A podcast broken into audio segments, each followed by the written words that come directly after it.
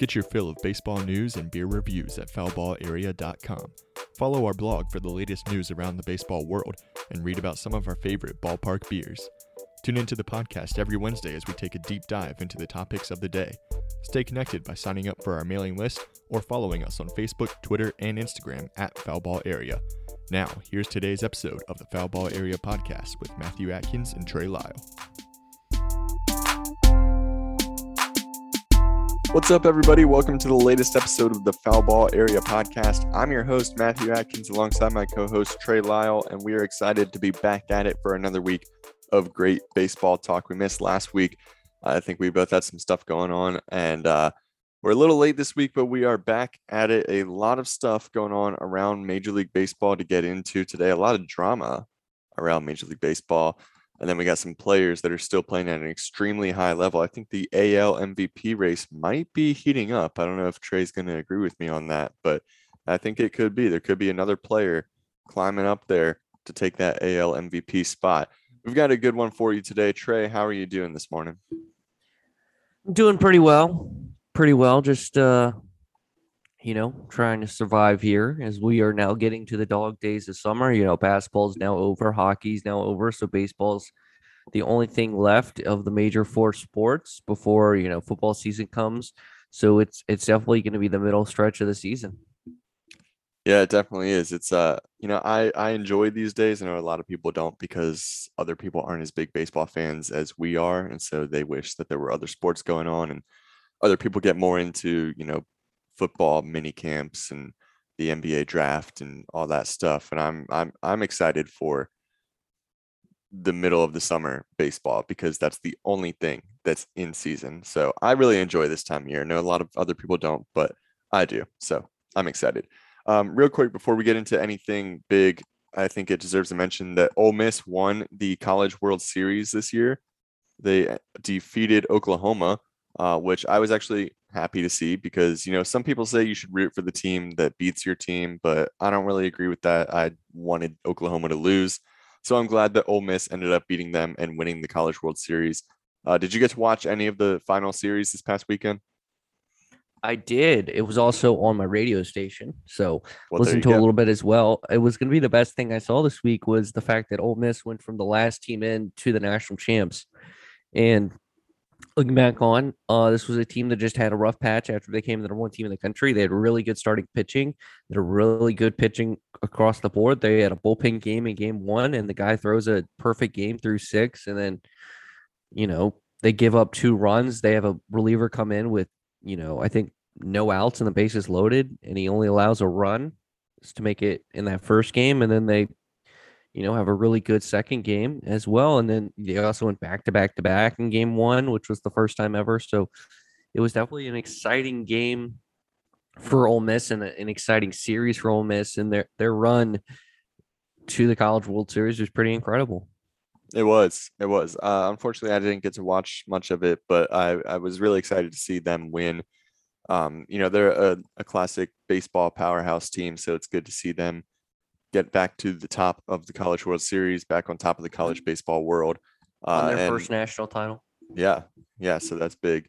Um, and uh, like I said, I'm just happy that they beat Oklahoma because I was upset at Oklahoma since they knocked out Virginia Tech in the Super Regionals. So I did not want to see them win the whole thing. Uh, the best thing I saw this week, Freddie Freeman returning to Atlanta. The Dodgers came to Atlanta over the weekend for a series at Truist Park he got a standing ovation. He got his World Series championship ring. He got to be back in front of the Atlanta Braves fans. He got to be back with his former teammates that he spent 10 years with, that he won a World Series with. He shed a lot of tears. It was a very emotional, uh, very emotional weekend for Freddie Freeman. I think for a lot of people in Atlanta, seeing him return too? to Truist Park. I did not cry. It, it made me feel some things, but I did not cry.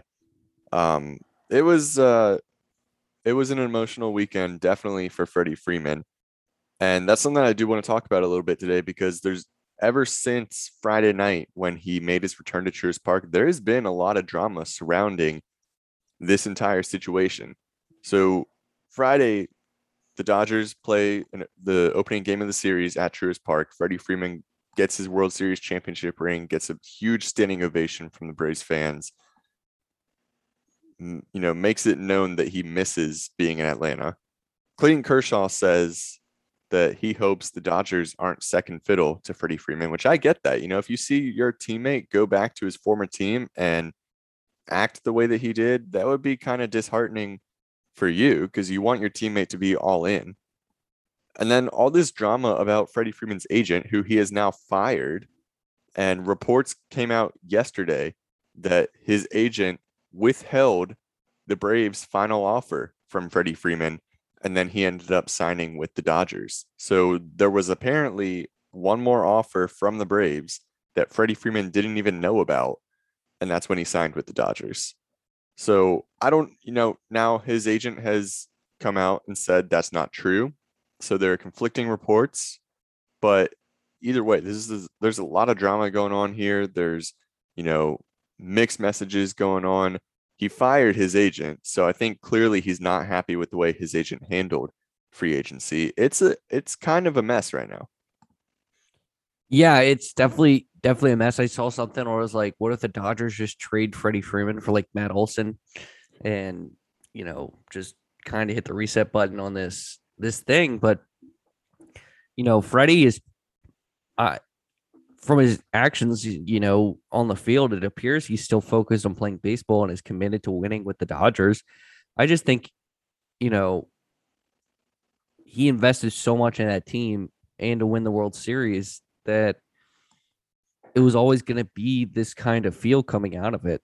And I think over the next two to three weeks, he starts to kind of now that it's passed. I think he's gonna he's gonna be committed to the Dodgers. I think that was not a doubt. Like he's he's a professional baseball player to the fullest extent, and so I wouldn't question that. I just think you know he he did want to be in Atlanta. Like he's not gonna say no to that, but he's not gonna also you know, the Dodgers gave him a better offer, and that's what happened. And this is an effect of it. And he probably knew it, and he just, you know, this is a guy who's always wore his emotions on his sleeve. And you think about his history, you know, especially with the family there, and like everything that this family's been through in Atlanta. It's you were going to get this reaction and kind of this feel after it. And I just think over time it's going to heal and and be okay. Yeah, I think so. I think, you know, it was the emotion of it being the first time back in Atlanta, you know, getting his World Series ring, all of that combined. I think it just it just was a lot. Um yeah, he is playing really well in Los Angeles. I think he will be be a complete part of that team.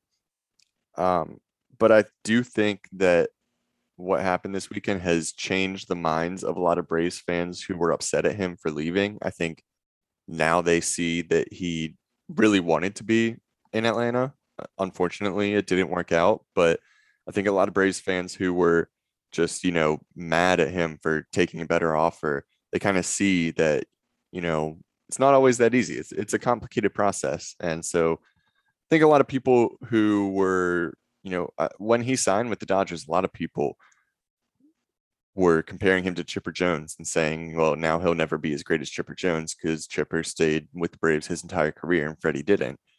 But it, it, it's it's not that simple. It's a really complicated process, and so I think a lot of people have kind of forgiven him. Not that he needs forgiven, but people are forgiving him for leaving the Braves and signing with another team. Yeah, I absolutely. I just think it's is what it is, and you know, time's going to heal all wounds. And Freddie Freeman is still one of the premier players in this league. And the Dodgers are really good and they're going to contend in November. And I think Atlanta's surging and they're going to contend in November. And, you know, I think when if they played each other in the playoffs, I expect Freddie Freeman to give him his all for the Dodgers. And we'll, it, you know, this is not going to be the last time he plays in Atlanta this season. So it's, it's going to be a, he's he's gonna get used to it, and it's gonna be okay. All right, let's get into our MVPs of the week. If you've got someone picked out, Trey, go for it. Give it to me. Who do you got as your MVP of the past week? I mean, I just you have to give it to Shohei Ohtani. Like his month has been incredible. He had 11 strikeouts. You know, we recorded this on Thursday, last night on Wednesday. He's hitting bombs left and right. He is, I think, is cleared the way for a two team race for the AL MVP with Aaron Judge, who's also had two walk offs last week. So he should be considered for this as well.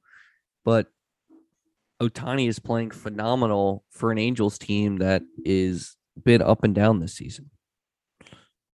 Well, all right, we are going to agree on that. If you look at the stats, just hitting over the past week, Shohei Ohtani is batting 333, a 1.298 OPS, two home runs, and four RBIs. But like you said, pitching doing really well as well. The game that he had last night with 11 strikeouts, he has been just on fire on both sides of the plate. So far this month, he's got an 11 game hit streak he had a career high eight RBIs on the 21st against Kansas City, a career high 13 strikeouts on the mound the next day against Kansas City. He's had the hardest hit home run of his career on June 25th against Seattle. He's pitched 21 and two third consecutive scoreless innings, the longest streak of his career. Yeah, I think he's coming back and he's making his case for AL MVP. Aaron Judge is still the front runner, and like you said, the walk-off home runs, the way he's been playing, he's still the front runner. He is the MVP right now. But Shohei Ohtani, he's he's coming back hard and he's making his case for this to be a uh, like you said, a two-man race for AL MVP this year. He is playing extremely well right now, and it's really fun to watch because you know last season was just amazing when he had a, a real breakout season for the Angels, and now he's kind of doing it again. It took him a little bit, but he's doing it again. He's playing extremely well right now. Yeah, I I agree with that. I know you know Trout's playing pretty good as well, and so it's it's good to see the Angels two stars play well. Hopefully that leads to them making the playoffs. We'll see on that. Their pitching has been so inconsistent outside of Ohtani. It's gonna be hard to see. Obviously, the big brawl last week with the Mariners. Um, you know, they sit at 37 and 41 which is not ideal. Um, and I think if the Yankees, the thing is, the Yankees, their pace up and winning, you know, they conceivably are on pace to break the all time, the regular season wins record.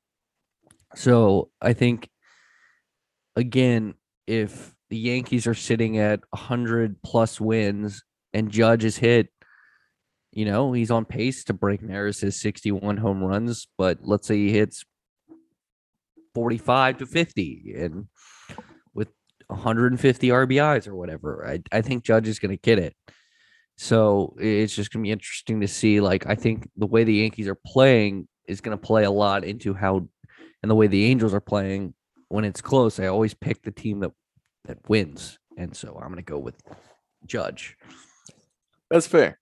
That's fair. Uh, I think you know you do have to factor team performance into it a little bit and obviously Aaron Judge is on the best team in baseball. So I think that is fair. Um, it's just going to be a really fun race to watch. I hope they keep playing at the level that they're at throughout the rest of the season because it'll be a fun race to watch as the season goes on. I mean, Shohei Ohtani was so exciting to watch last year. I think people that weren't even baseball fans would tune in.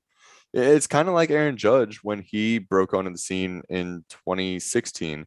You know, people who weren't even baseball fans they were like, okay, there's a six foot eight, 288 pound guy playing baseball and just mashing the ball in New York for the the biggest market team in Major League Baseball. Yeah, I'm gonna tune in to watch that. So both of these players, they're able to bring in fans from outside of baseball to start watching the game because of how exciting they are and because of how different they are from your average everyday player. You know, Mike Trout is the greatest player on on the earth, but Shohei Ohtani and Aaron Judge each have more exciting aspects about them that attract fans that wouldn't normally watch baseball.